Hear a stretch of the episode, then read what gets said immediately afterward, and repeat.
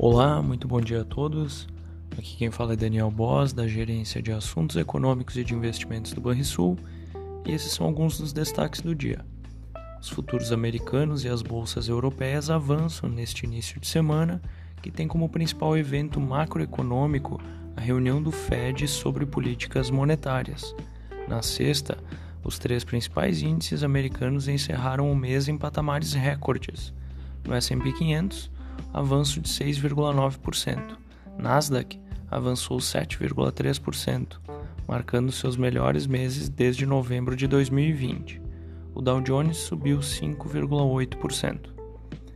A expectativa para a reunião do Fed é pela formalização do cronograma para a redução de compra de títulos, atualmente em 120 bilhões de dólares. Além disso, ficaremos atentos sobre os comentários dos dirigentes da autoridade.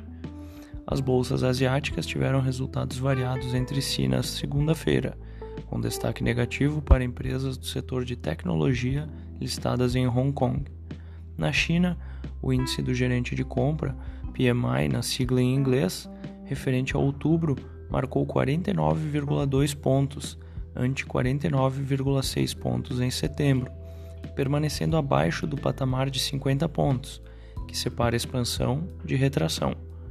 Ontem teve início em Glasgow, no Reino Unido, a reunião COP26 da ONU, que deve discutir ações globais sobre emissão de carbono, tema central para investidores e governos. Entre as commodities, o petróleo oscila após pressão sobre a OPEP+, para aumentar a produção. Analistas do Goldman Sachs Group reafirmaram a meta de 90 dólares para o Brent no final do ano. Por aqui, a primeira semana de novembro será mais curta por conta do feriado de Dia de Finados e começa com paralisação hoje dos caminhoneiros. Na quarta, são esperadas a votação da PEC dos precatórios na Câmara.